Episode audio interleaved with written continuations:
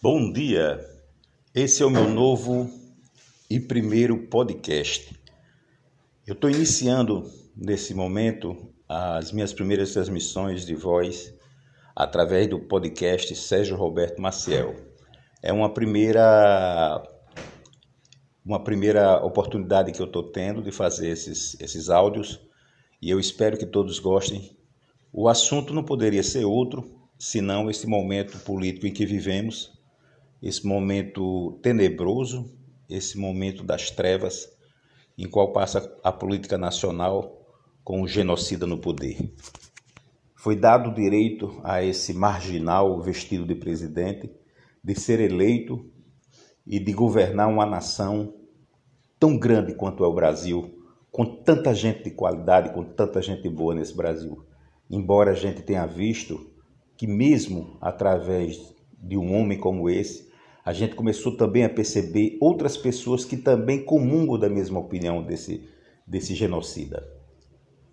E o momento brasileiro, o momento em que vive a população brasileira, sobretudo a, a, a população mais carente, a população mais pobre, essa está sentindo literalmente na pele o que é não ter direito.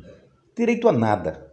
Direito a trabalho, direito a botar combustível, direito a uma assistência social, que ele era totalmente contra o assistencialismo e hoje mudou o nome do Bolsa Família, porque ele vai dar vai criar assistencialismo, óbvio, porque está pensando em 2022. Coisa que ele já deveria ter deixado de pensar, porque tenho certeza absoluta que o povo brasileiro não errará mais. Mais de 50 milhões de brasileiros deram o direito desse homem governar o país e esse cara não conseguiu fazer absolutamente nada.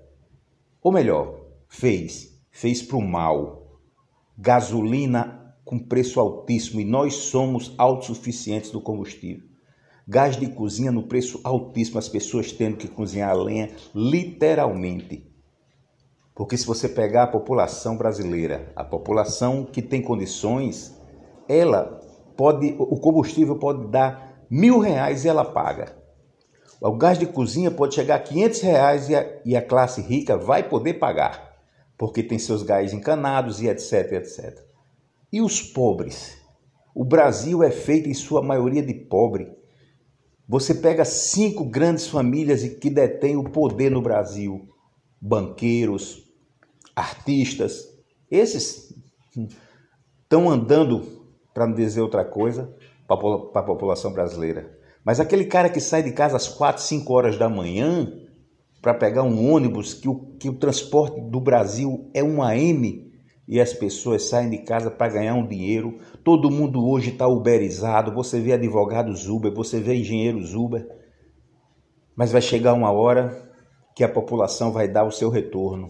E o retorno é tirando esse genocida do poder. Aliás, que isso já deveria ter feito antes. Se ele não compra o Centrão, se ele não bota o presidente do, do, do, do Senado e o, o presidente da Câmara de Deputados Federal, ele já teria sido empichado.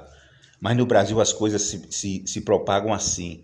É dinheiro, é muito dinheiro envolvido. Então, as pessoas que não têm são as pessoas que mais sofrem. Isso é e sempre será, infelizmente, nesse nosso país subdesenvolvido de pessoas metidas que acham que têm direitos porque têm dinheiro.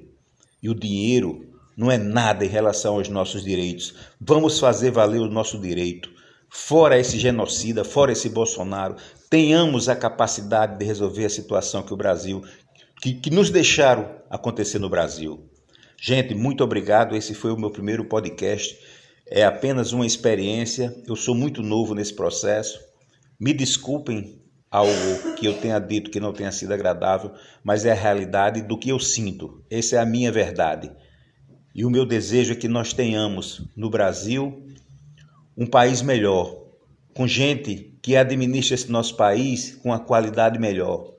Eu acho que qualquer pessoa que assumiu o país de 2022 em diante, ou melhor, de 2023 em diante, é melhor que esse maluco que está aí no poder. Esse maluco não, esse marginal, ele não é doido, ele é safado, ele é moleque, ele é canalha, ele é cafajeste. O Brasil precisa sim de pessoas que façam com que o Brasil cresça e que faça com que a população mais carente se sobressaia, que sobreviva, que viva melhor.